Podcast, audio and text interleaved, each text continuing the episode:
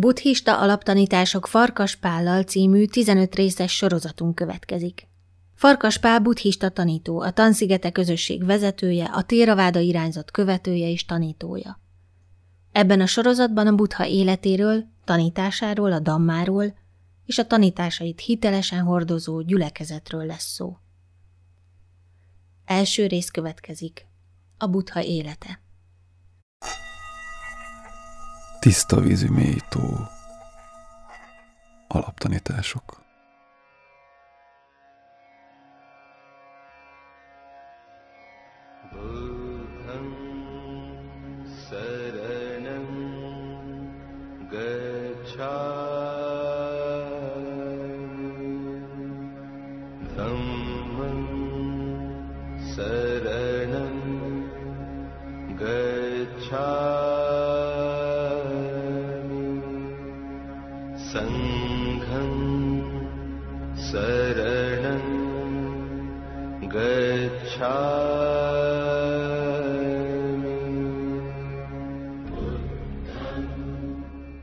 Mai témánk a buddha élete. Köszöntöm a stúdióban Farkas Pált.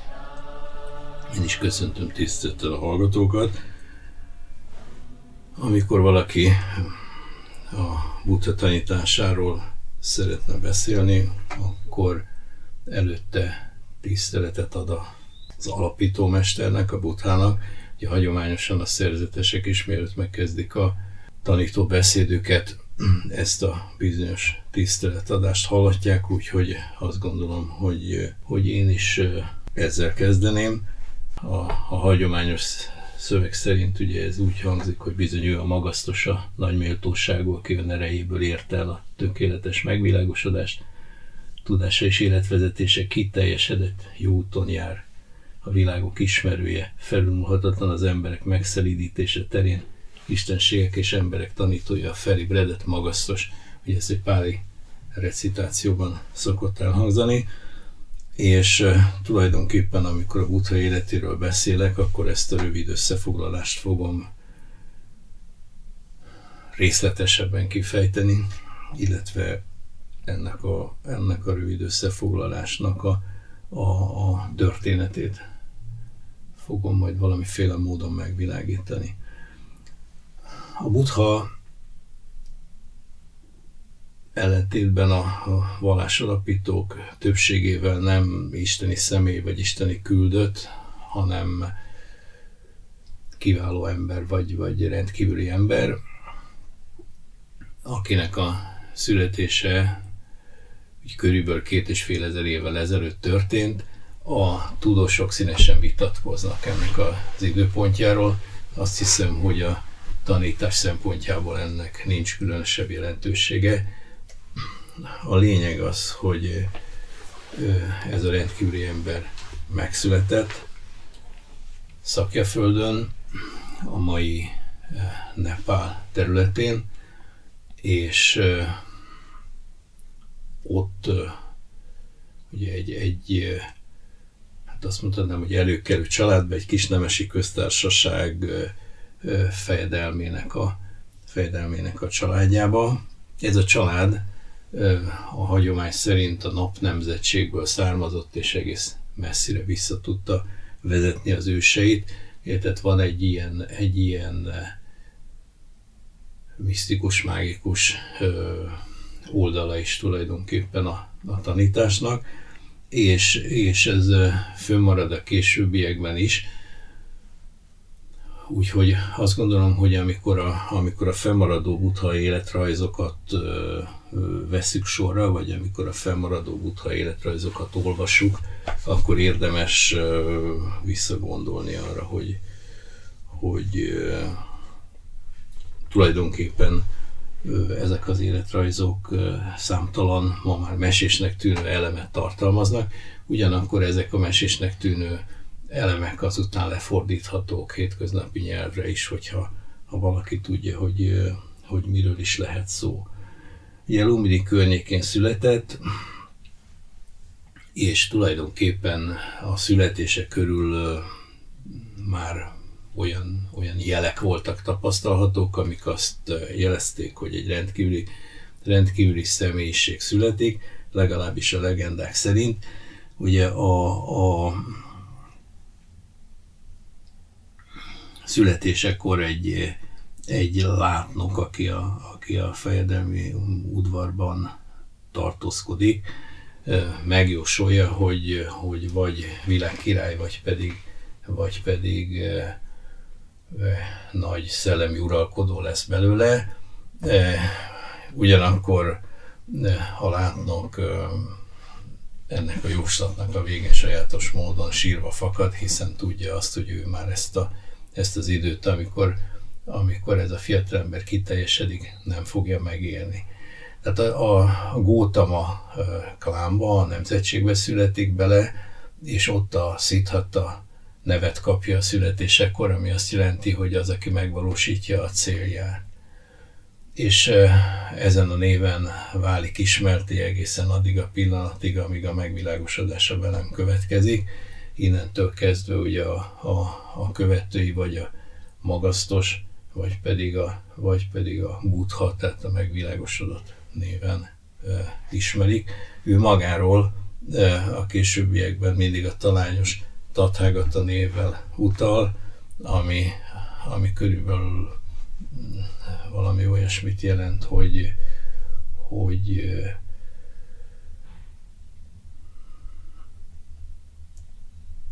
az vagyok, aki vagyok, ugye ismerjük ezt már más, más vallásokból is ezt az elképzelést. Magyarul egy, egy olyan ember, akiről szavakkal igazán nem lehet sokat mondani, mert meghaladta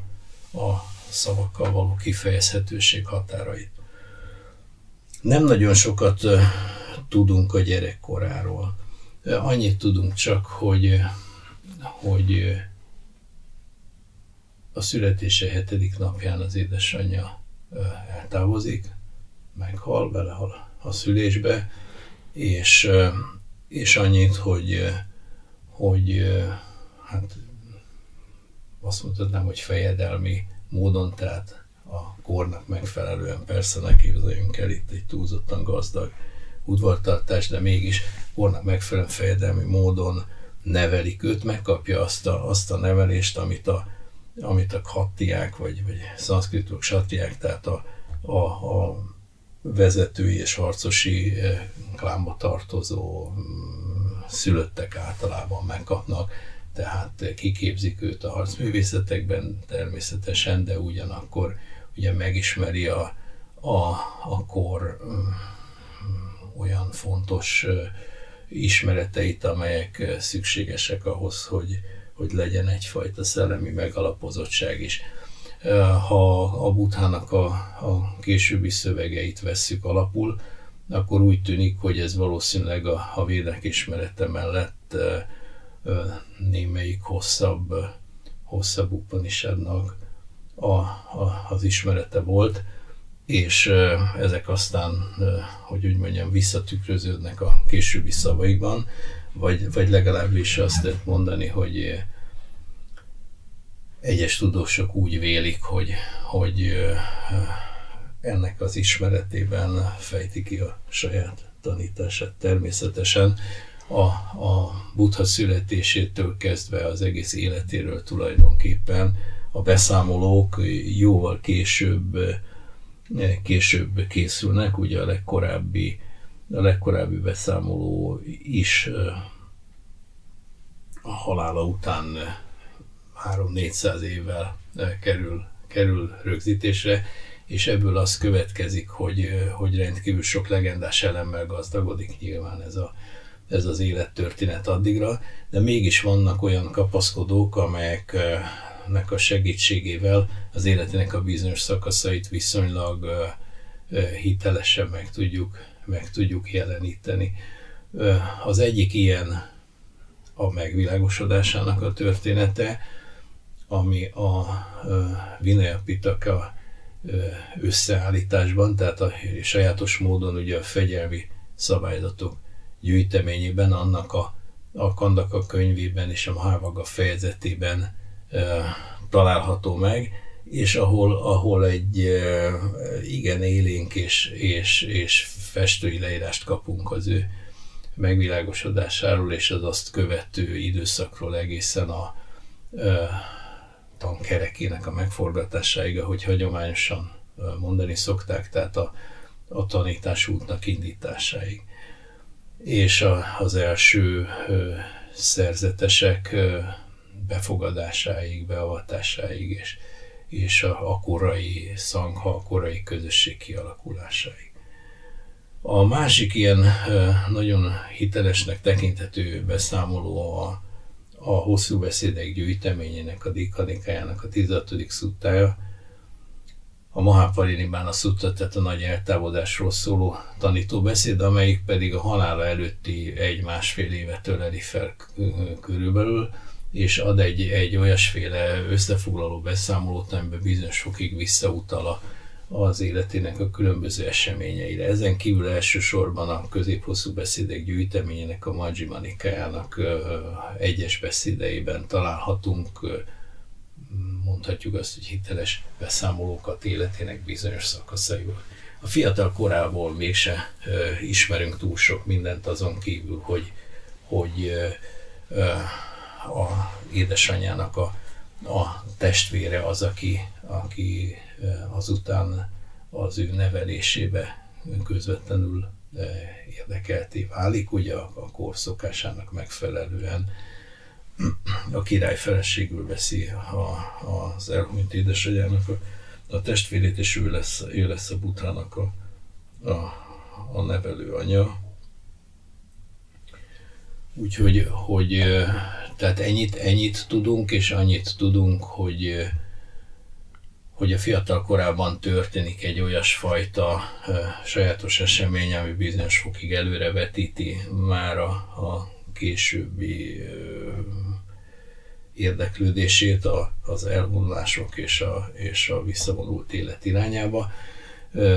Egy, egy ünnepélyen, tulajdonképpen egy tavasz ünnepélyen,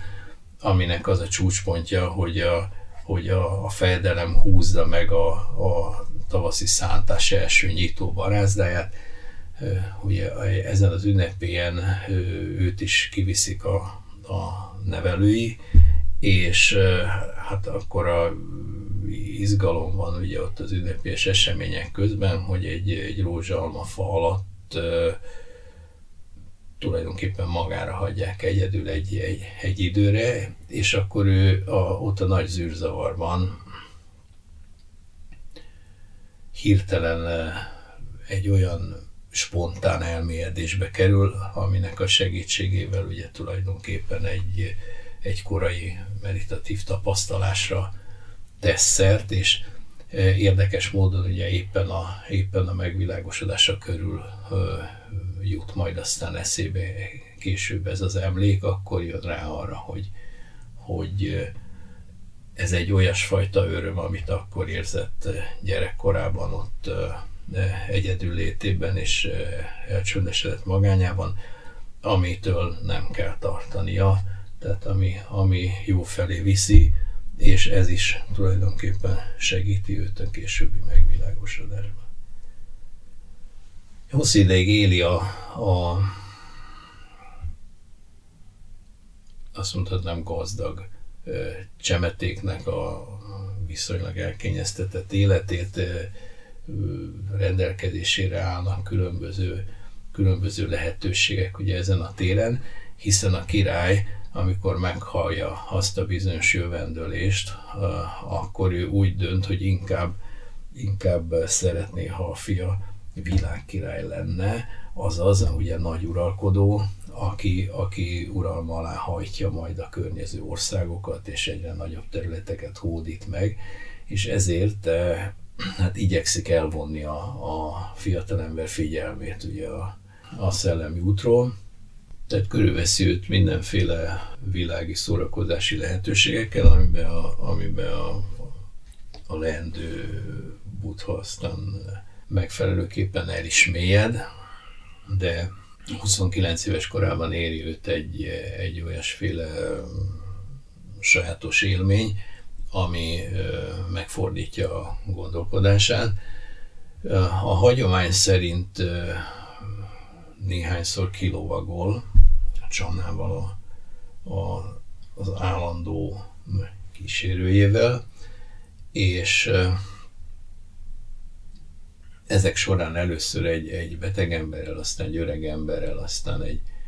egy halottal találja magát szembe, és, és utána pedig lát egy világtól elvonult remetét, aki, aki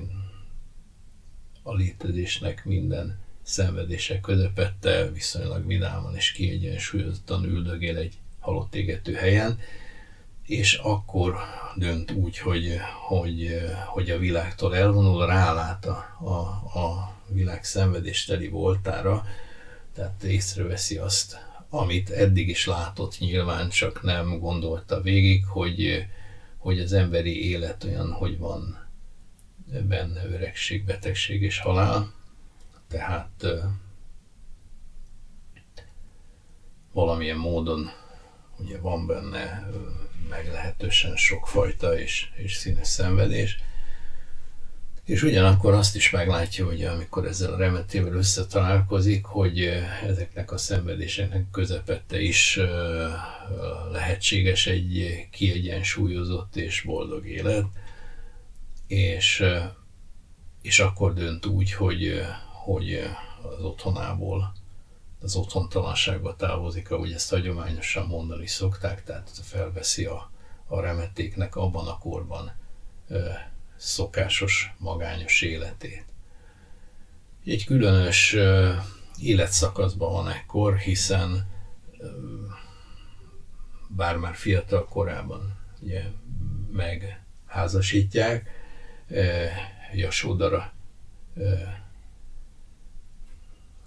nevű hölgyet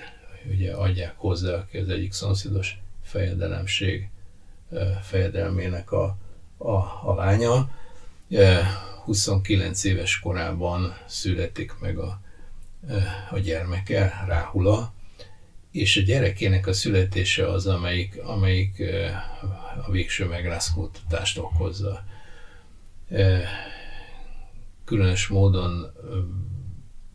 ekkor következik be az a, az a sajátos és, és a, és a élettörténetekben drámai színekkel ecsetelt esemény, amikor a Buddha egy ilyen átmulatott éjszaka után föléled a, a, a táncos lányok és, és zenészek körében, és egy pillanatra ugye el,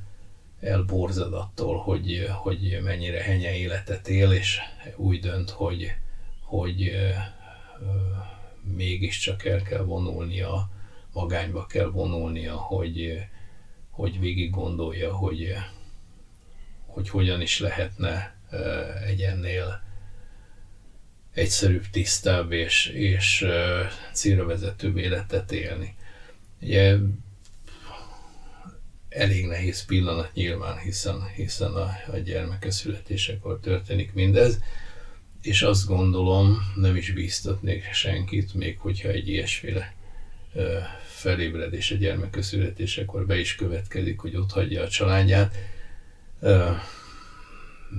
A Buddha esetében is azt gondolom, hogy az lehet a cselekedetnek a mentsége, hogy végül is a Buddha eljut a megvilágosodásig, és, és aztán ezt a, ezt a megszabaduláshoz vezető utat fogja tanítani, tehát egy ö, olyan utat jár be, aminek segítségével tényleg a világ világossága lesz, és tényleg ö, mindenkinek segít, aki, aki csak valaha is a tanításával kapcsolatba kerül.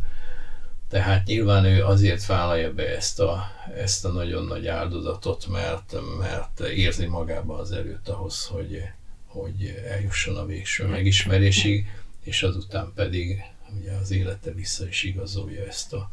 ezt a döntést. Elvonul, és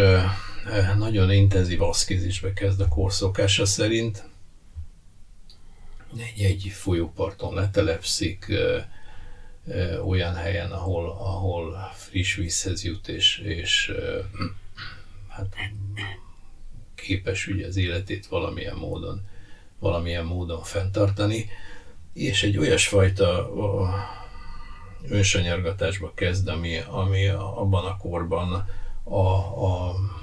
megvilágosodás és megszabadulás zálogának tekintett cselekedet sor, hozzátéve, hogy, hogy ugye később aztán éppen ennek a bizonyos önsanyargatásnak a hiába valóságára jön rá, de, de nagyon szélsőséges gyakorlatokat folytat. Ezekben a szélsőséges gyakorlatokban minden benne van, az ételek vagy étkezésnek a, a megvonása, a különböző furcsa testhelyzeteknek a felvétele, mindenféle, azt mondhatnám, meglehetősen öncélú ceremoniális mozdulatok, adott esetben a lélegzet visszatartása, tehát egészen, egészen furcsa dolgok, amik, amik, amikkel próbálkozik, de, de rájön arra, hogy akár hogyan próbálkozik, ugye gyakorlatilag nem jut egy, egy, egy centit se előre. Ráadásul miközben, miközben ez a, ez a hűséges próbálkozás zajlik, ugye öt tanítványa is támad, akik, akik azt mondhatnám, hogy, hogy erőteljesen a hatása alá kerülnek az ő rendkívüli erőfeszítésének és odaadásának, és ezek a tanítványok vele együtt végzik, a, végzik ezeket a gyakorlatokat. De, de a buddha, ahogy mondtam, egy idő múlva rálát ezeknek a, ezeknek a gyakorlatoknak a hiába valóságára, sajátos módon éppen akkor, amikor, amikor fel tudja idézni magában ezt a bizonyos gyermekkori emléket a, amikor, amikor úgy jut el egy boldog állapotban, hogy, hogy az a boldogság nem befolyásolja kedvezőtlen a tudatát. És ekkor mm, egy nagy elhatározással mm, megfürdik a, a, a folyóban, élelmet fogad el egy pásztorlánytól. Ugye sajátos módon a, a, az aszkétáknak már ez is elég arra, hogy azt mondják, hogy, hogy bőségben merült és eltért a, a helyes úttól, és ott is hagyják őt azonnal. Ugyanakkor nagyot tesznek ezzel a, a későbbi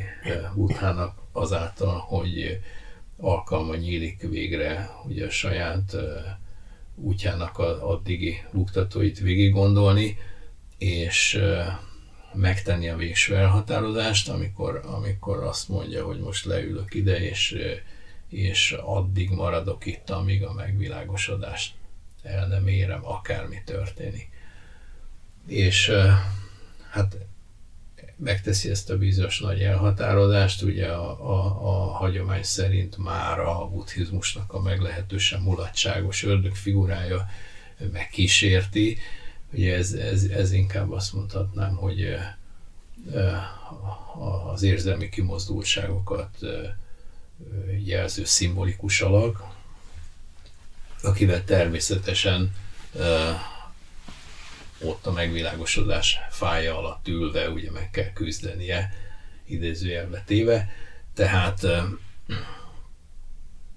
legyőzi ezeket, a, ezeket az úgynevezett kísértéseket, és oda jut, hogy, hogy rálát egy olyan tanításra, ami aztán a későbbiekben is a tanítás rendszerének a, az egyik alapvető eleme lesz, ez pedig a függő keletkezés tanítása, amelyiknek először az előrefelé, aztán a visszafelé haladó sorát, és aztán mindkettőt együttesen ö, meglátja, megtapasztalja, és, és ö, ezzel, hogy úgy mondjam, megtapasztalja az emberi életeknek a, a mérhetetlen ezernyi szállal történő összekötöttségét, illetve azt, hogy, hogy a dolgok egy ok, okozati viszonyrendszerben történnek meg, tehát mindig át lehet látni, hogy, hogy valami minek a következtében történik meg, és ennek, ennek hatására ugye az ember képessé válik arra, hogyha eléggé, eléggé előrelátó és, és éber figyelmes, hogy, hogy az életét megfelelő irányba befolyásolja. Itt, itt lát rá tulajdonképpen arra a törvényre, amit, amit a későbbiekben ugye karmának szokás nevezni, tehát az, hogy, hogy egy okokozati viszonyrendszerben történik minden a, minden a világon, és aki ezt nem látja, ugye aki egyáltalán nincs erről, erről tudomással, az, az, az végzetszerűen éli meg a dolgokat, aki pedig látja, de, de nem tudja befolyásolni, ugye sorszerűen, ugyanakkor, ugyanakkor a, a, a, a nemes tanítvány, és aztán a későbbiekben pedig a beérkezett, ugye az, az képes arra, hogy, hogy felülemelkedjen a, a, az okokozatiság általi megkötöttségeken, és, és kiemelkedjen a okok és feltételek világából. Ugye ez a kiemelkedés az, amit, amit a későbbiekben aztán nirvánának szokás nevezni.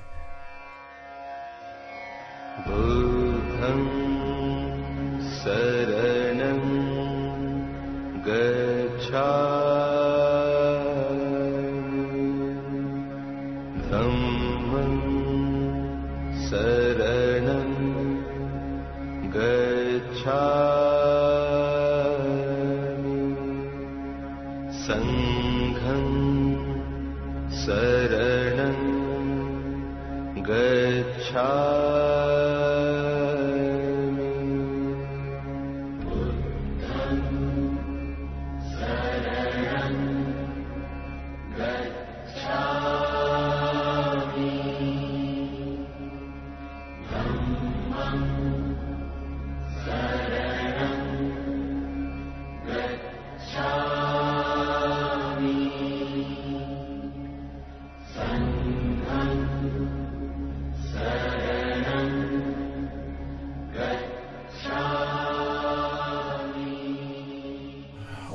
Buddham saranam világosodás üdvében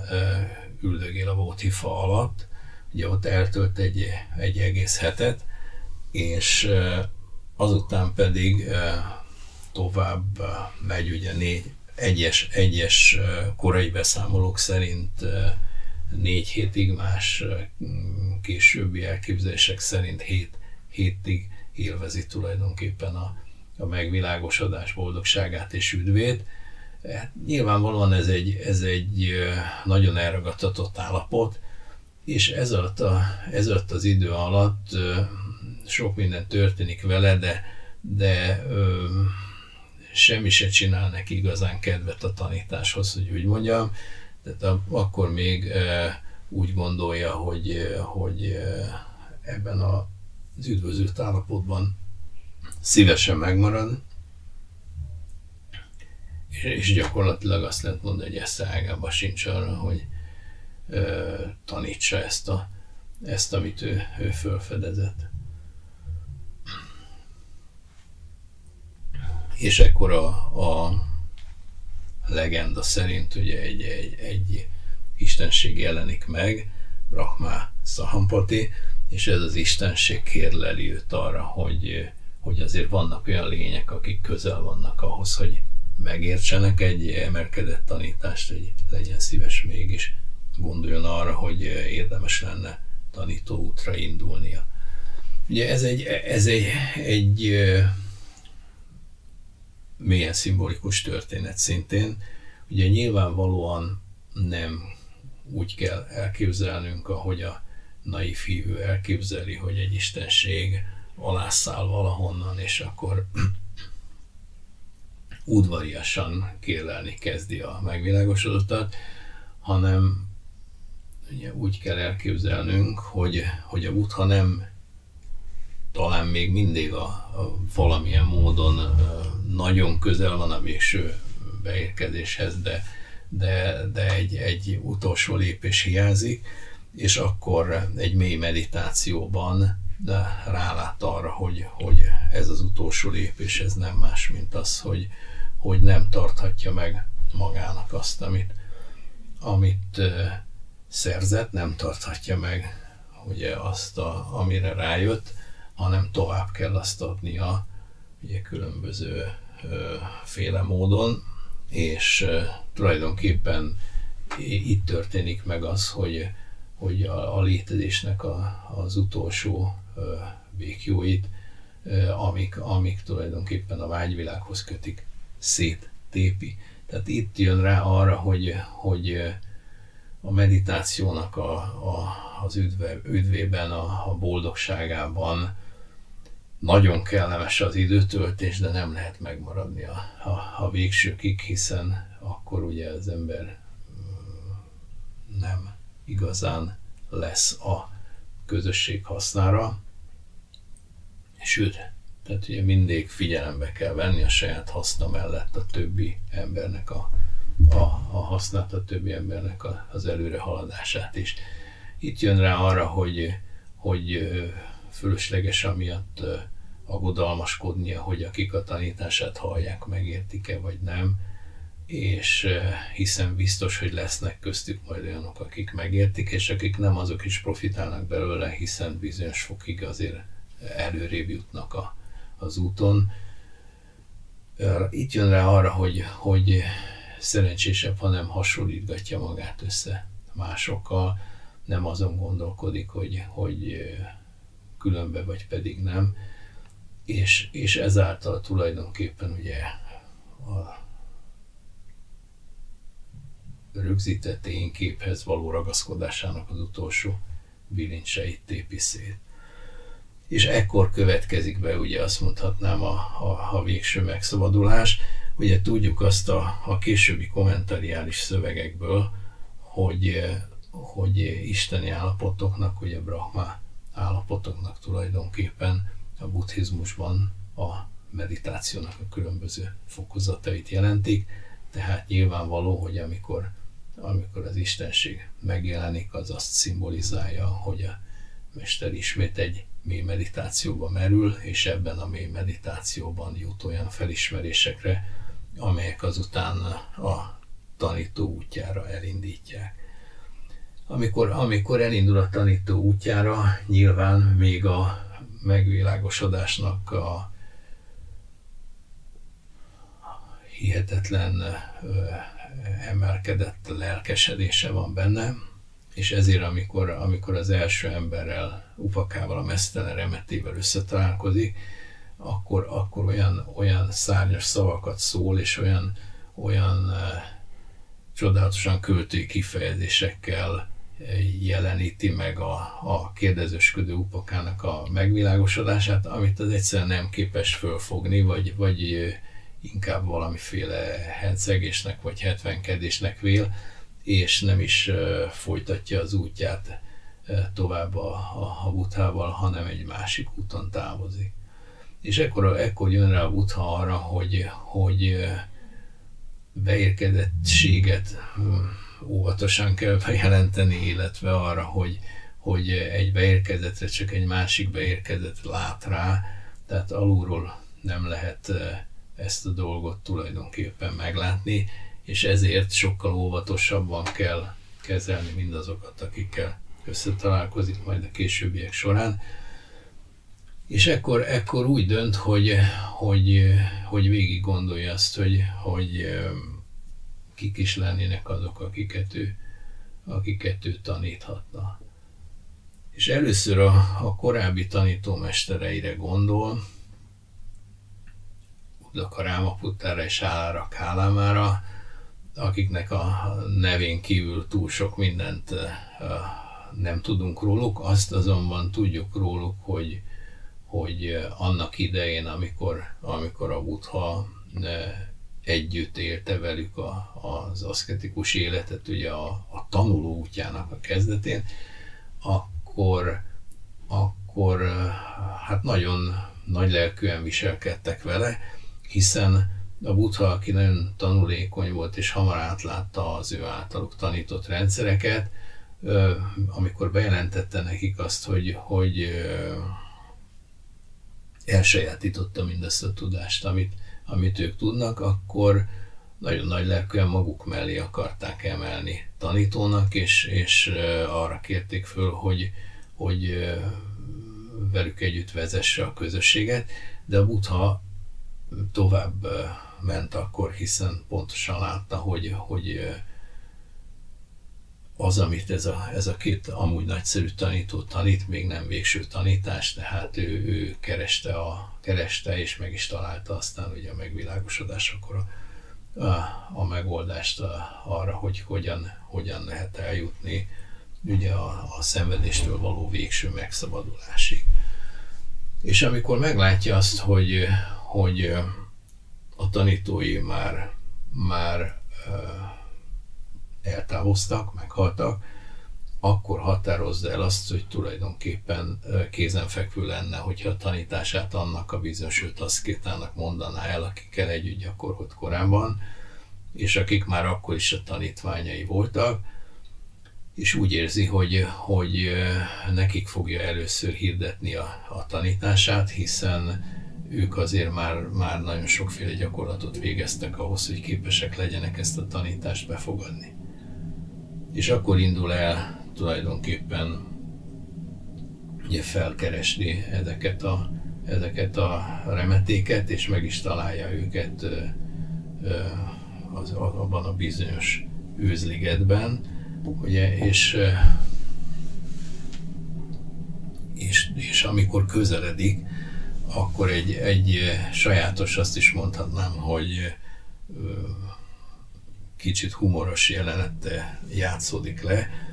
hiszen a, a remeték azt mondják, hogy itt, itt jön a, a Gautama remete, aki, aki hát annak idején megtévedt, ugye egy henye életet kezdett el élni, hiszen meg fürdött és elkezdett ugye rendszeresen étkezni, és úgy érzik, hogy, hogy ez a, ezt a megtévedt embert nem kell akkor a tisztelettel fogadniuk, mint ahogy egy, egy igazi tanítónak jár. De, de ahogy aztán a Buddha közelít, annyira ragyogó és annyira, annyira sugárzó a megjelenése, hogy nem tudnak ellenállni, és az egyik az, az, az vízés szalad, hogy megmossa a lábát, a másik oda készít egy, egy zsámolyt az üléshez, és, és mindenféleképpen ugye körül körül udvarolják, de mégis, amikor a Buddha mindezeknek a, a végén, ugye a, a, a köszöntés és az udvarias beszélgetés végén azt mondja, hogy üljetek le tanítani, fogom nektek azt a tanítást, amit a nemrégi, nemrégiben felfedeztem, akkor, akkor vonakodnak meghallgatni, mert úgy érzik, hogy, hogy hát egy sarlatánt nem, nem szeretnének nem szeretnének tanítóul, és sajátos módon a, a második, ugye a Buddha kétszer elmondja ezt a, ezt a kérését, harmadik alkalommal még azt is hozzáteszi, hogy, hogy mondtam-e nektek valaha is valótlan. És ez az, ami aztán meggyőzi, a, meggyőzi a, az öt remetét arról, hogy meg kell hallgatni a buthát, hiszen pontosan tudják, hogy, hogy az élete során a butha számos fogadalmat és, és, és elképzelést megtört, de, de soha nem, nem mondott valótlant. Ugye ez, a, ez az ő életének az egyik legfontosabb eleme, és tulajdonképpen ez győzi meg a, a remetéket arról, hogy végig kéne hallgatni a tanítását. És ekkor történik meg az, amit, amit úgy ismerünk, mint a tankerekének a megforgatása, tehát amikor a Buddha útjára indítja tanítást, e, és ez a tanítás most már egy jóval e, közérthető formában kerül elő, mint, mint ahogy ezt ő annak idején e, meglátta, és mint ahogy ezt annak idején ugye az opaka Mesztel Remetének megpróbálta valamilyen módon közvetíteni, hiszen rájön arra, hogy, hogy egy befogadható módszert kell választani ahhoz, hogy, hogy az emberek a tanítását meg végighallgassák és megértsék. Ugye ez a bizonyos upája, tehát a, a mondjuk azt, hogy szakértelem a tanításban, vagy, vagy hozzáértés a tanításban, ez, ez az ő útjának az egyik fontos jellemzőjévé válik aztán a későbbiekben, tehát rendkívüli ügyességgel képes arra, hogy a, hogy a különböző társadalmi osztályokból származó, különböző országokból vagy vidékekről származó, különböző műveltségi fokú, kultúráltságú, érdeklődésű embereket tanítsa, olyasféle módon, hogy azok mindig úgy érzik, mintha a tanítása kifejezetten csak nekük szólna, pedig hát a, ha ez a tanítás jóval, jóval általánosabb, de, de mégis mindenki megtalálja benne a saját érdeklődésének és, és a saját műveltségi szintjének megfelelő információkat, közléseket, amelyeket azután a továbbiakban hasznosítani tud. Ja, a Buddha tanításáról annyit érdemes elmondani, hogy már ebben a, ebben a bizonyos első beszédben, ugye legalábbis a hagyomány szerint ez, a, ez az első beszéd, amiről majd, majd egy későbbi alkalommal külön is beszélni fog, már, már az első beszédében ugye lefekteti az alapokat, elmondja, hogy a, a középútját járja, ami mentes a szélsőségektől, és ez rendkívül fontos az ő, az ő tanítási metódusában és a tanító útja folyamán, hiszen megpróbál a, a, például mondjuk az idealizmus és a materializmus szélsőségeitől is távol maradni, és egy realista álláspontot fölfogni, de ugyanígy ugye a, a, a szélsőséges aszkézis és a, a szélsőséges élvezetekbe merülés ö, is olyan, amit, amit, amit elutasít, és egy, egy szerény és mértéktartó életet ajánl. És ebben a, ebben a tanításban láttatja meg azután ugye azt a, azt a bizonyos négy nemes igazságot, ami, amivel kapcsolatban ugye ő azt szokta mondani, hogy csak a szenvedés tanítom, és a szenvedés megszűnését. Tehát azt mondja, hogy a, hogy a létezésben, az emberi létezésben, de alacsonyabb fokú létezésekben is van, van szenvedés. Ugye a szenvedés szó a, a dukha szó sokféleképpen magyarázható, de leginkább azt mondhatnám, hogy jobb hiány szoktuk használni. Ugye a, a, azt jelenti, hogy, hogy rendkívül sok elégtelenség vagy kielégítetlenség, sok probléma, kizökkentség, nehézség van a, a, az emberi életben, amivel nem azt mondja persze, hogy csak ez van, de hogy, hogy nyilvánvalóan ezzel küzdenek, a, küzdenek az emberek, és rámutatta arra, hogy ez a szenvedés milyen okból fakad, hogy a megszűnésének van lehetősége, és a végén pedig ugye elmondja a megszűnésnek az útját, azt a bizonyos nemes nyolcas utat, amiről szintén majd a későbbiekben lesz szó. És hozzáteszi azt, hogy, hogy tanítani csak akkor kezdte elő ezt a, ezt a tanítást, amikor, amikor tökéletesen tisztán átlátta tehát uh, itt fekteti le tulajdonképpen a, a tanításának a, az alapjait, uh, és azután pedig a hagyomány szerint majd két olyan uh, szutta következik, uh, az egyikben a, a, a személyiségnek a relativisztikus voltáról beszél, ugye a másikban pedig a, pedig a, a vágyaknak a, a megkötő erejéről, amelyek, amelyek tulajdonképpen már a, az egész tanításának a vázát adják.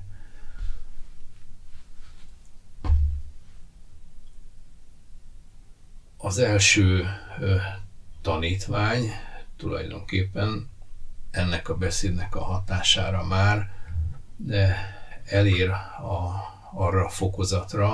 a tanítványságnak arra a fokozatára, amit a, a buddhizmusban úgy neveznek, hogy folyamba lépés. Ugye a, a Kondanya nevű a tanítvány meglátja a mulandóságot, méghozzá közvetlenül, ugye hiszen az a, a felismerés ébred benne a beszéd hatására, hogy, hogy mindaz, ami keletkezik, el is múlik, ami egy meglehetősen közhelyes mondatnak látszik a kiejtése pillanatában, ugyanakkor, hogyha ezt valaki képes mélyen megtapasztalni és átélni, és az életének és a létezésnek a minden pillanatában tudomással lenni róla, akkor nyilván egy rendkívül, rendkívül mély felismerés. Ugye a buddhizmusban a tanítványságnak, tehát amikor valaki a tanítványság útjára lép, vannak különböző, különböző fokozatai. Ugye ez, ez a, a, azt mondhatnám, hogy a, a legelső fokozat, amikor, amikor valaki, eh, hogy úgy mondjam, megmártózik a, a tan, tanításnak a folyamában. Eh, ez akkor következik be, amikor, amikor eh, feltétlen bizalmat fektet a, a buthába, a dammába és a szankhába, tehát a beérkezettbe, a beérkezett tanításában megnyilvánuló törvénybe, és, és a, a tanítást hordozó és őrző közösségbe. És ráadásul ezt olyan módon teszi, hogy előtte már az erényeiben komolyan megalapozódott. Ugye hiszen, eh, ahogy ezt majd éppen a Nemes 8 út kifejtésekor látni fogjuk, nem lehetséges a, a, a tudatot művelni anélkül, hogy valaki az erényekben ne lenne megalapozott. Ebben az esetben ugyanis ugye egy, egy, egy helytelen útra kerül, a, ami, ami eh, azt mondhatnám, hogy a helyes útnak egyfajta sajátos paródiája. Tehát amikor, amikor ez a bizonyos öt, öt remete azután a buddha folyamatos tanítása hatására maga is eléri a, a, a beérkezettséget, eléri a megvilágosodást, akkor ugye kérik a, kérik a buddhától a, a szerzetesi avatásukat, és, és ezt nagyon egyszerű szavakkal meg is kapják, ugye akkor akkor a, a Buddha ezekkel a mondatokkal avat még, hogy jöjj szerzetes éld a szent életet, hogy véget vesse a szenvedésnek.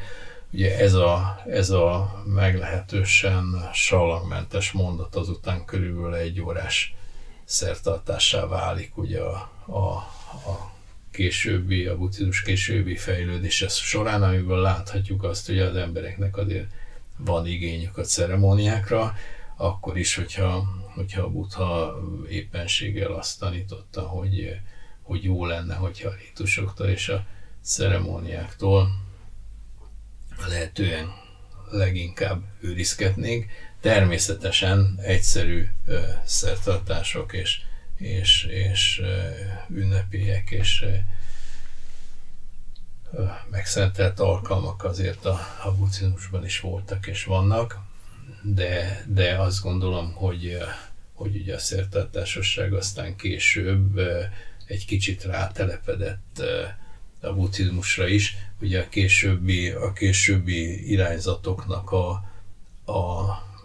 lázadása tulajdonképpen az azt mondhatnám, hogy, hogy többek között éppen ez ellen a, ez ellen a szertartásosság ellen nyilvánult meg, ugye amit például a a, a zen tanítás, vagy a, a dzogchen meglehetősen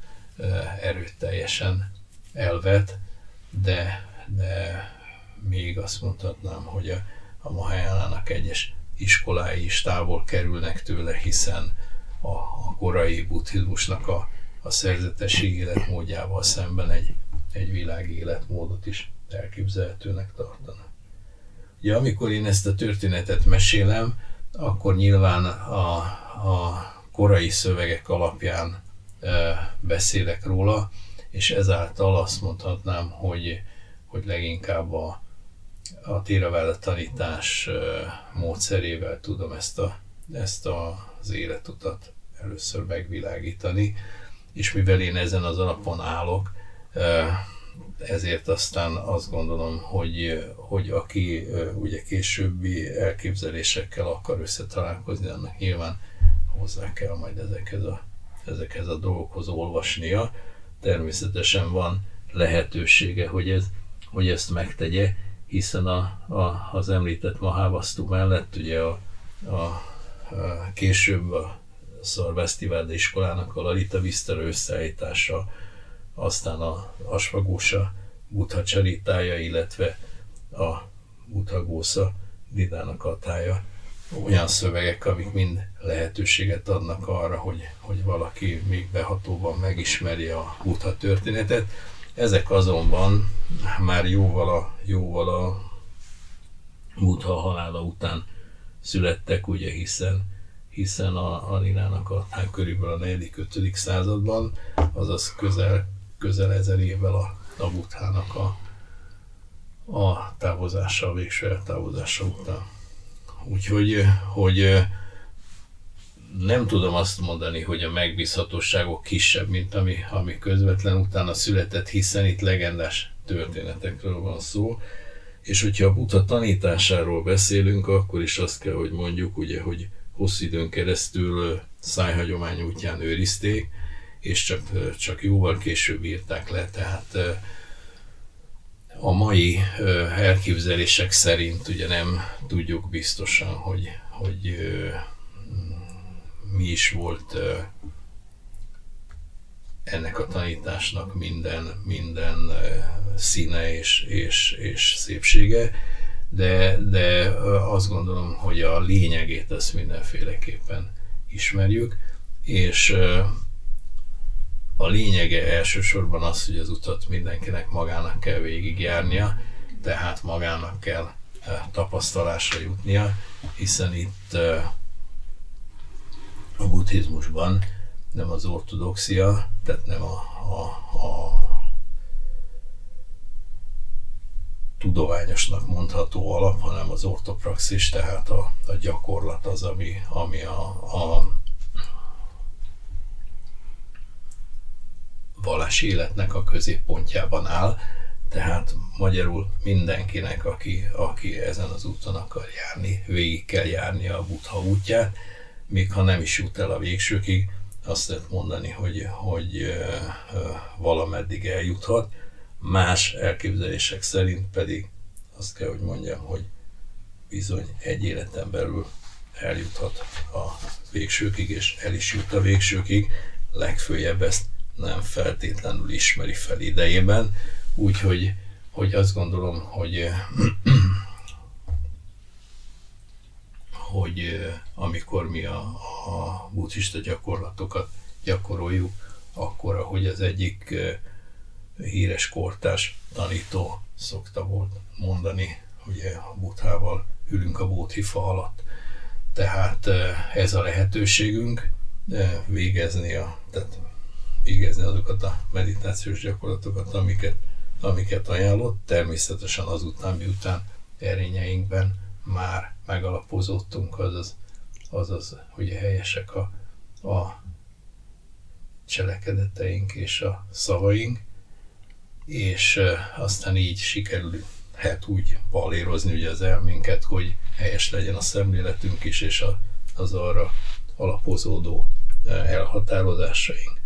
És akkor természetesen olyan dolgokat fogunk tenni, amik, amik jók lesznek magunknak is, meg másoknak is,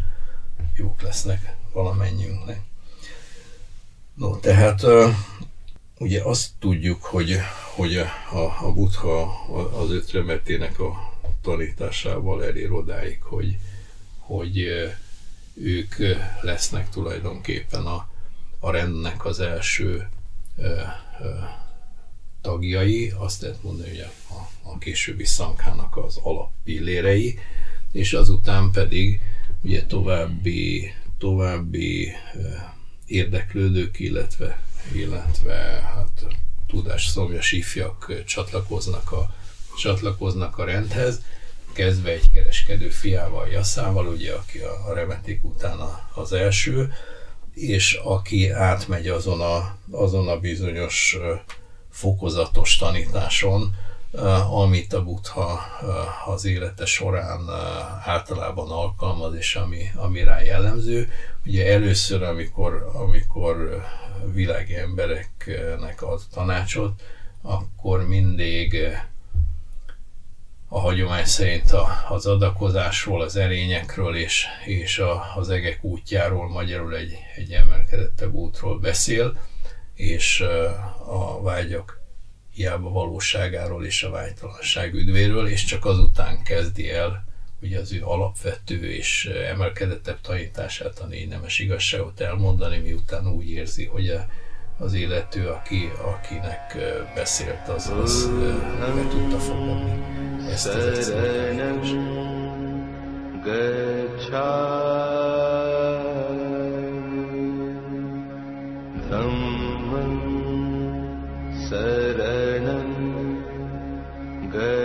गच्छामि सङ्घं शरणं गच्छामि।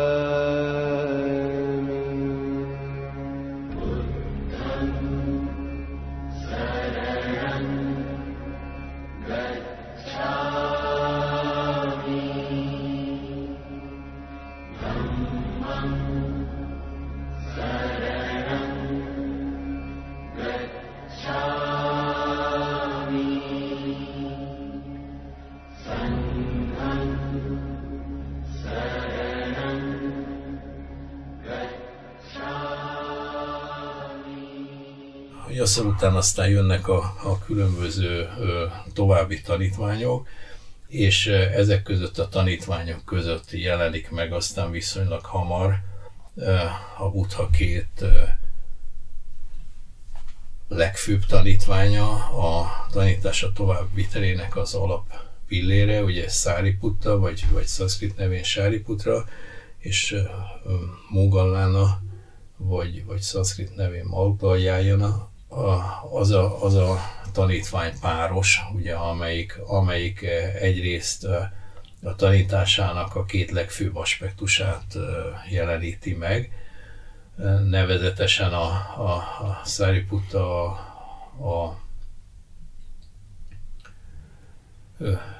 tisztánlátás aspektust, a, a Mógalának pedig a derűs nyugalom aspektust,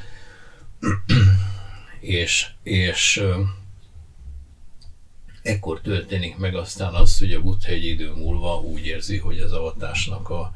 a lehetőségét átadja, átadja a, a tanítványainak, és és történik vele még, még egy ebben a korai időszakban egy, egy nagyon sajátos kaland, amivel, amivel tulajdonképpen kiegészül a, kiegészül, és egy nagyobb számúvá válik a, válik a, a tanítványainak a köre, akiket aztán ugye szétküld a világba, ahogy, ahogy ő mondja, hogy az emberek üdvére és, és, és, és jólétére,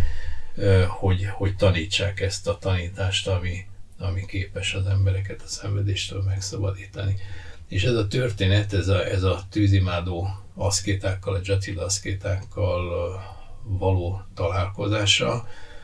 amikor hát nagy számú aszkéta gyakorol ugye tulajdonképpen a Urvélák közelében, és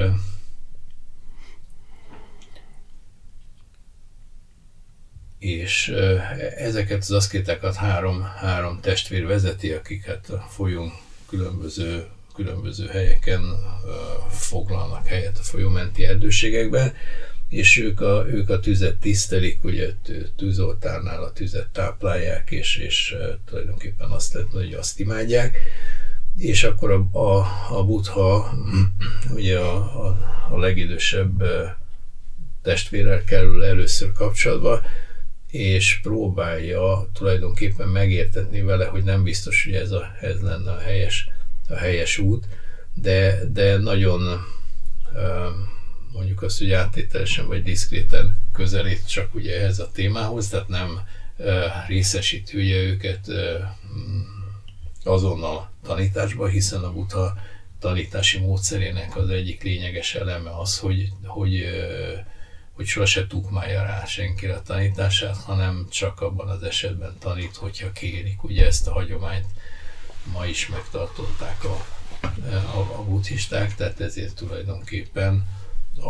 a holnapokon azokon a, a napokon, amikor a, amikor a szertartásokat tartják, most is abban az esetben tanít csak a valamelyik szerzetes, általában a rangidős szerzetes, hogyha ha erre a világiak részéről egy hagyományos kérési formula elhangzik. Úgyhogy hogy, hogy mivel, mivel nem érkezik kérés, hogy úgy mondjam, a, a, a tűzimádó aszkéták részéről, ezért a buddha de nyilván nem kezd el közvetlen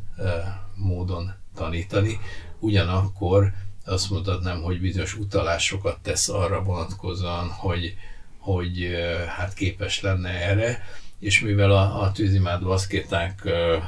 azt mondhatnám, hogy csak bizonyos csodálatos cselekedetektől kezdenek el odafigyelni erre, hogy a buddha mm, hát rendkívüli erejével sajátos tetteket hajt végre. Ugye ezek, ezek közül az első az az, amikor, amikor megkéri a, a, a kasszapát arra, hogy hadd aludjon a tűzoltár termében, és a, a kasszap ezt nem akarja megengedni, hiszen a, az ő elképzelésük szerint ott egy nagy hatalmú tűzkígyó uralkodik, aki elpusztít mindenkit, aki ezzel megpróbálkozik,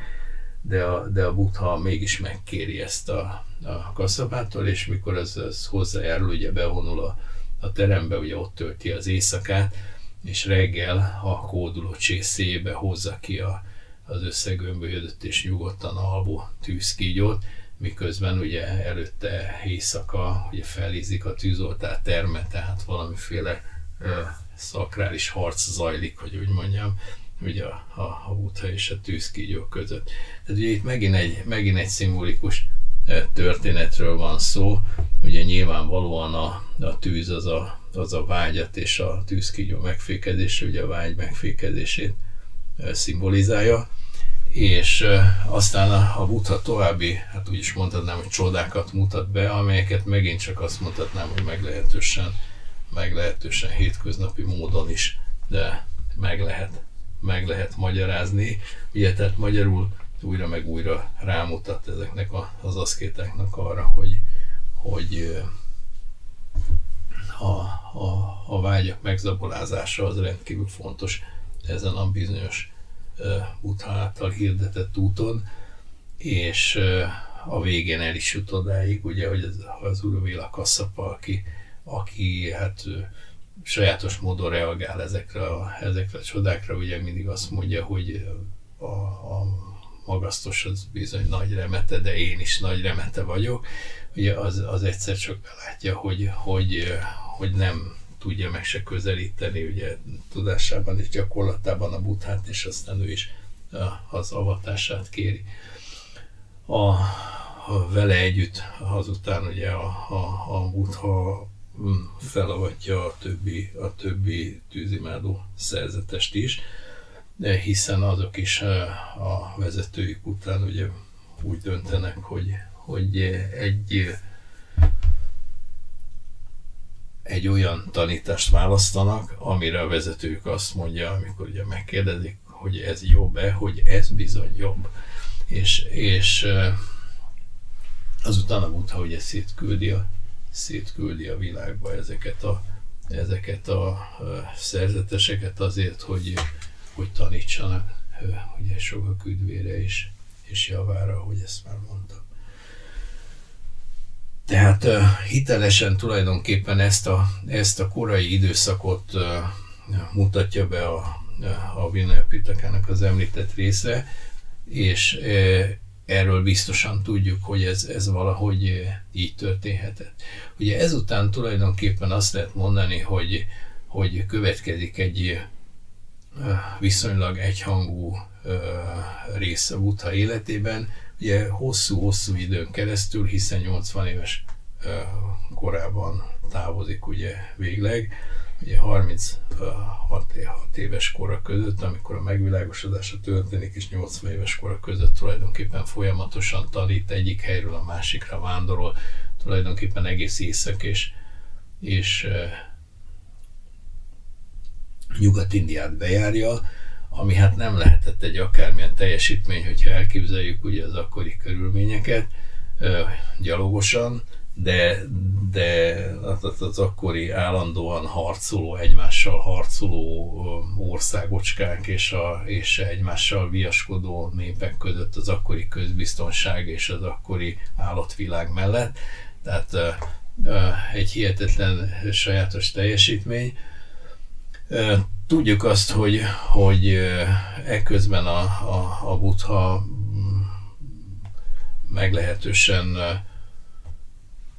jó viszonyba kerül a, a környék nagy birodalmainak az uralkodóival is. Ugye tudjuk azt, hogy, hogy Kószala és Magada királyai, Bimbiszára és Pasiladi királyok, azok, azok azt mondhatnám, hogy barátai és a tisztelői lesznek, tulajdonképpen a tanítványai is, sőt a Bimbiszárának a, a fia, az Ajata Satu szintén, ö, hozzátéve azt ugye, hogy ő, ő, hogy úgy mondjam, a korai időszakban még nem igazán érti, hogy úgy mondjam, a buddhizmust hiszen megöli a saját apját, és úgy, úgy jut a trónra, de későbbiek során, során uh, mégis a butának a, butának a tisztelője lesz, és ezáltal meglehetősen megszelidül. Úgyhogy hogy, tehát ennyit, ennyit tudunk, tudjuk azt, hogy, hogy egy nagyon szigorú napirend szerint él, amiben, amiben folyamatos folyamatos vándorlás mellett, ugye folyamatos tanítás ott van. Ugye a buddhista szerzetesek a hagyomány szerint kolduló szerzetesek, tehát az élelmüket, a, a ruházatukat, a gyógyszerüket, a szállásukat a, a világiaktól kapják, és ez a világi támogató közösség az, amelyik, amelyik tulajdonképpen a, a, a szankhát fizikailag életbe tartja, miközben ugye a szankha az, amelyik a világi támogató közösséget az életre vonatkozó jó tanácsokkal, de látva, hogy úgy mondjam, szellemileg táplálja. Tehát egy sajátos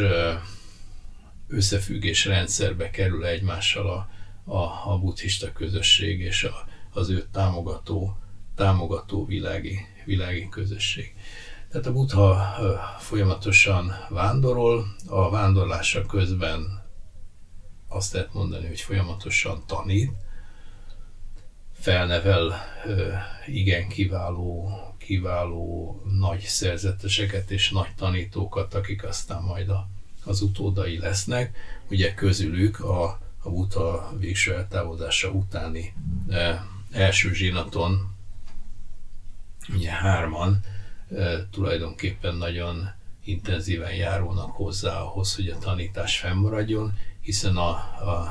élete nagy részének a során állandó kísérője és unokatestvére az Ánanda az, aki, aki azután a, a Sutta Pitakát, tehát a tanító beszédek gyűjteményét felmondja. A hajdani borbéja, az Upáli az, aki, aki a Vinaya Pitakát, tehát a fegyelmi szabályzatok gyűjteményét felmondja, és a Száriputta az, aki tulajdonképpen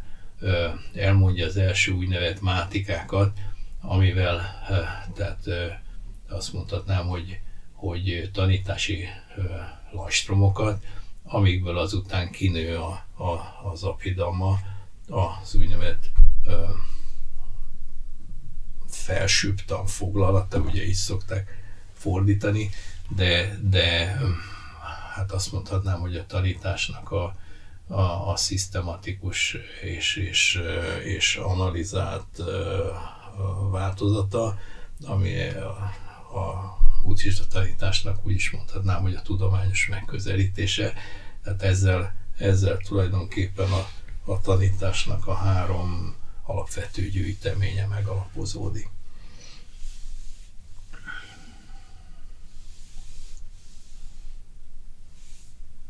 És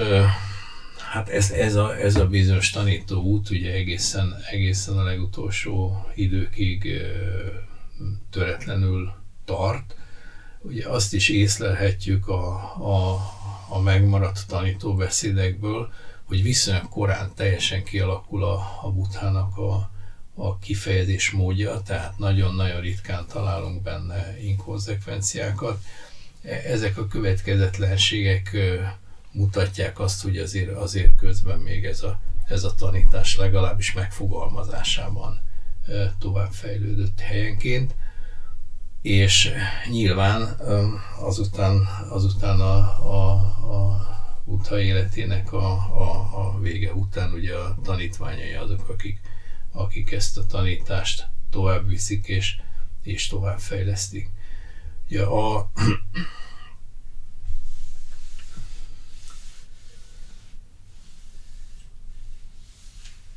a nagy eltávolodás, ugye, tehát ez a, ez a, ez a nagy, vagy, vagy, vagy végső eltávolodás, inkább így mondom, tehát ugye a végső eltávolodás az, az azután ugye meglehetősen megint egy jól körülírt történet, tehát amikor a, amikor a Buddha érzi azt, hogy, hogy közeledik a, az életének az utolsó időszaka, még egyszer egy vándorútra indul, és ezen a vándorúton tulajdonképpen megerősíti azokat a, azokat a közösségeket, amelyeket, eh, amelyeket még el tud érni. Ugye van egy visszatérő, visszatérő szöveg tulajdonképpen a, a Mahaparini Bána Szutában, tehát a nagy, a végső eltávolásról szóló tanítóbeszédben, amit újra meg újra elmond, és ami, ami tulajdonképpen azt mutatnám, hogy az ő tanításának az alapvonala, azt mondja, hogy, hogy az erények, tehát kihangsúlyozza az erények fontosságát, azt mondja, hogy nagyon előrevívő az erényekkel átitatott összeszedettség, és, és aztán pedig ugyanígy nagyon előrevívő ugye az összeszedettség átitatott bölcsesség, és végül pedig ugye ez a bizonyos összeszedettséggel átitatott bölcsesség fog elvezetni ugye szenvedéstől való végső megszabadulásig. Úgyhogy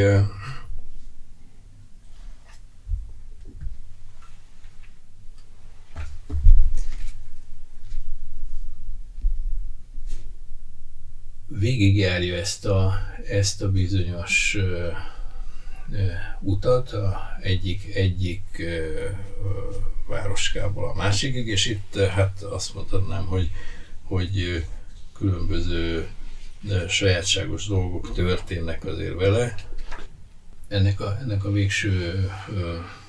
eltávolodásról szóló tanító beszédnek azt tett mondani, hogy, hogy az alapja az, hogy újra meg újra elmondja a tanításának a velejét, vagy a tanításának a, a, a gerincét adó e, nemes nyolcas utat, illetve azt a bizonyos 37 Bóthipakja Dammát, tehát a tanításának azt a, azt a 37 velejáróját, ami, ami az ő, az ő tanítási rendszerének az alapját e, alkotja, és e, és van benne egy-két olyan, olyan epizód, ami, ami erőteljesen rámutat a, a, a buthának a gondolkodására. Ugye az egyik, az egyik ilyen fontos epizód az, hogy, hogy bár, bár erőteljesen meg, megbetegszik, azt mondja, hogy visszatartja az életerőt mindaddig, amíg, amíg a, a közösséget mindenről pontosan nem instruálta, és hogy ez meg is történt, ugye azt, azt, azt semmi sem jelzi jobban, mint az, hogy, hogy amikor már a halálos ágyán fekszik, akkor azt a kérdést teszi fel a szerzeteseknek, hogy hogyha valaki előtt valami nem világos, akkor, akkor kérdezzék őt még, mert most van még alkalom rá utoljára. És a szerzetesek nem tesznek föl kérdést, és akkor azt mondja, hogy ha, ha, ha valaki nek nehezére esnék a kérdést föltenni, de kérdezem barát a barát helyett, tehát hogy, hogy ha valaki tud arról, hogy másnak esetleg kérdése lenne ezzel kapcsolatban, és nem, nem tesznek föl kérdést a, kérdést a tanítványok, a, ami azt jelzi, ugye, hogy a Buddha tökéletesen megvilágította előttük a, a tanításának minden, minden apró részletét. Egy nagyon érdekes epizód az az, hogy hogy vigasztalja meg a, a állandó kísérőjét, az Ánandát, aki bizony kétségbe esik, amikor, amikor rájön arra, hogy, hogy a Buddha elereszti az élet erejét tulajdonképpen, tehát magyarul, magyarul a halára készül, és, és hogy milyen módon erősíti őt meg abban, hogy az ő, az ő emlékezete és a, mindaz, a, amit ő fel tud idézni, mennyire fontos lesz a, a későbbiekben, és, és nagyon, nagyon apró kis mozzanatokból kiderül, hogy még e, az életének ebben a, a meglehetősen nehéz időszakában, amikor már nagy fájdalmakat él át, és tényleg azt lehet mondani, hogy a, az utolsó perceire készül akkor is, mindenkire gondja van maga körül. Ugye az egyik a, a, ilyen történet az az a csundáról szól, ugye arról a bizonyos kovácsról vagy aranyművesről, senki sem tudja pontosan, ugye akinél az utolsó ö, ételét fogyasztja, amitől végül is aztán rosszul lesz, és, és elpusztul. Ugye, és az, azt mondja az Ánandának a halál előtt, hogy, hogy erősítsék meg a csunda aranyművest abban, hogy, hogy az a legnagyobb adomány és a legnagyobb, a legnagyobb haszonnal járó adomány, ugye a legnagyobb erényszerző adománya az adományozónak, amit, amit valaki akkor ad, amikor a buddha megvilágosodására készül, vagy a végső eltávozására készül. Tehát ezzel tulajdonképpen ugye megnyugtatja, megnyugtatja azt, a, azt a, mm, az adakozót, aki, aki ezt a bizonyos utolsó ételadományt adta. Vagy, vagy egy hasonlóan sajátos történet, ugye a Szubhadda története, az utolsó avatott szerzetesnek a története, a, akinek az avatását az Ánanda már meg akarja akadályozni, mert a mester már két szálafa között fekszik, és, a, és a, azt szeret mondani, hogy az utolsókat lélegzi, de, de a, a, a mester meghallja, hogy, hogy a Szubhadda beavatást kér, és akkor mégis ö, ö, szól az Ánandának, hogy engedje őt oda, és ő lesz aztán így az utolsó, az utolsó szerzetes, akit, akit felavat egy, egy rövid és lényekre mutató tanításnak a, a keretében. És aztán ugye a, ahogy, ahogy rendelkezik, ugye azt mondja, hogy azt tegyék a testével, amit egy világkirályéval szokás, és akkor hát különböző módon ugye kezelik a testet, és aztán pedig aztán pedig ugye mágiát, mágiára teszik-e, mágiát gyújtanak alatta. Ez a, ez a mágia addig, addig nem, nem gyullad meg, amíg a Mahákasszapa és a tanítványai meg nem érkeznek, ugye a, a legenda szerint. Megpróbálják a, megpróbálják a, a kuszinárai mallák, ugye, ahol a, ahol a halál bekövetkezik, megpróbálják meggyújtani, de nem gyullad meg, és amikor, amikor a, Kasszapa és a tanítványai, akik meghallották meglehetősen távol, hogy, hogy a, a mesterbeteg ugye útnak indultak, amikor ők megérkeznek, ugye akkor, akkor lehet csak ezeket a, ezeket a tüzeket meggyújtani. Sajátos történet az is mindjárt, hogy a, hogy a mester hambai fölött a, a követők csak nem összevesznek. Ugye és, és csak a Dóna Brámin bölcsessége az, amelyik lehetővé teszi azt, hogy ez ne következzék be, és ő aztán e, igazságosan ugye elosztja, elosztja a, hanvakat, amelyek fölé stúpát emelnek a, a követők, és, és hát megoldja ezt a, megoldja ezt a sajátos problémát. Tehát a, ugye a, a buta tanítása azt lehet mondani, hogy hát most már tudjuk azt, hogy meglehetősen messzire hangzik, hiszen két és fél ezer év távlatából is a maga teljes frissességével szól, a, szól az emberekhez, és, és nagyon-nagyon fontos dolgokra mutat rá ez a, ez a tanítás. Ugye a, azt mondhatnám, hogy, hogy a mai kornak a, a legfőbb tanítási gondjai azok, amik, amik ütköznek a buddha tanítási módszerével. Ugye az egyik mindjárt az, hogy, hogy a közvetlen tanító-tanítvány viszony, ugye az, az, az manapság egyre távolabb, távolabb kerül. Ugye, tehát ez egy, a, a közvetlensége az átadásnak az, az rendkívül fontos a, fontos a buddha közösségének a, a, történetében, és azt gondolom, hogy, hogy jó lenne ebből a közvetlen átadásból ugye a, a legtöbbet megőrizni. Nagyon fontos az, hogy, hogy az ő tanítása az esetek egy jelentős részében, abban az esetben, hogyha értelmes emberekkel találkozik, dialógusszerű, tehát nem feltétlenül egy, egy egyszerű elmondott monológ, és, és nem, nem kinyilatkoztat, hogy úgy mondjam igazságokat elsősorban, hanem azt mutatja meg, hogy valaki hogyan tapasztalhatja meg mindazoknak az igazságát, amiket, amiket ő állít. Nagyon-nagyon fontos az, hogy, hogy ez a, ez a tanítás egy, egy, egy természetes és, és kétoldalú tisztelet légkörében zajlik le a, a, a tanítvány és a, és a tanító között. Tehát megvan egyrészt a, a tanítványi odaadás, másrészt pedig a tanári felelősség. És teljesen egyértelmű az, hogy, hogy amit, ami megint csak azt mondhatnám, hogy a mai korban nem evidencia, hogy a, hogy a tanulás nem alanyi jog, és a, és a, és a tanítás az pedig, az pedig nem feltétlen tanítói kötelezettség. Tehát ugye azt mondhatnám, hogy, hogy a tanító azt tanítja, aki, aki megfelelő hozzáállással kéri a,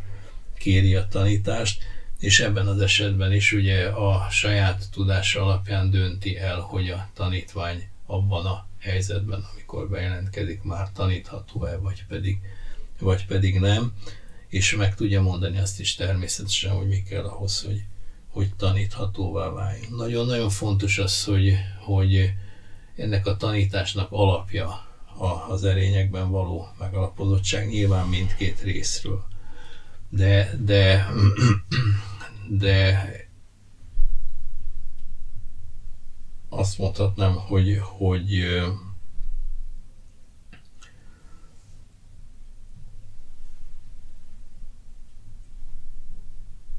hogy ezt, ezt, az, ezt az erényt megszerezni, ez nem, nem kötelessége a, a, a hallgatónak, hanem, hanem a legszentebb joga. Tehát lehetősége van arra, hogy, hogy egy olyan, olyan erényes életet éljen, aminek a segítségével képes a tudatát tökéletesre csiszolni, és így lehetősége nyíljék arra, vagy nyílhat arra, hogy, hogy hogy a megfelelő szemléletre szert tegyen. Úgyhogy hogy azt gondolom, hogy, hogy a, tanít, a buddha tanítási módszere májkható tanulságokkal is szolgál. Egy rendkívül szelid, de mégis nagyon határozott tanítás, olyas valami, ami, ami egyértelműen kifejezi azt, hogy, hogy a tanítvány egy olyan lehetőséget kap, aminek a segítségével hogy a szenvedéstől való megszabadulásig eljuthat. Tehát ennyit ö, szerettem volna most a viszonylag röviden a Buddha életéről, életéről elmondani. Természetesen, aki a, aki a részletek iránt érdeklődik, az, az például az adott szövegrészeknek a tanulmányozásával eljuthat egy magasabb megértésig. Sajnálatos módon ezeknek a szövegeknek még csak egy töredéke van magyar nyelvre lefordítva, de elég sokan próbálkoznak azzal, hogy, hogy elérhetővé tegyék ezeket a, ezeket a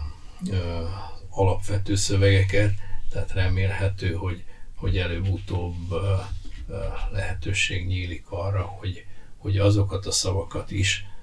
amiket azt mondhatnám, hogy leginkább a, a buddha szavainak tartunk, vagy ami legközelebb lehet ahhoz, amit, amit a magasztos elmondott, azokat az emberek mielőbb megismerhessék. Köszönöm szépen a figyelmeteket.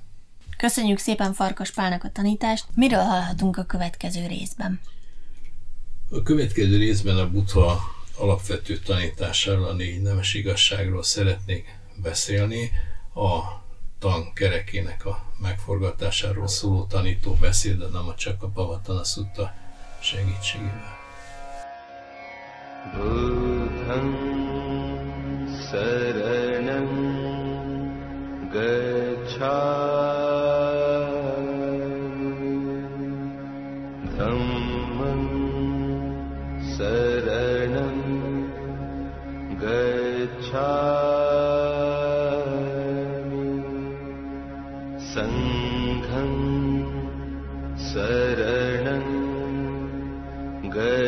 छा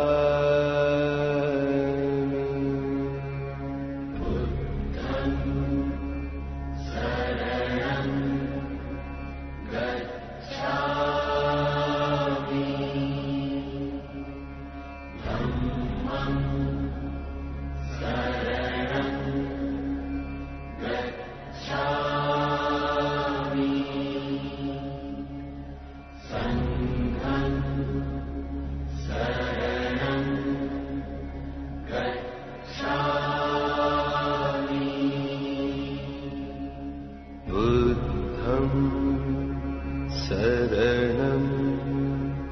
गच्छा धम्मं गच्छ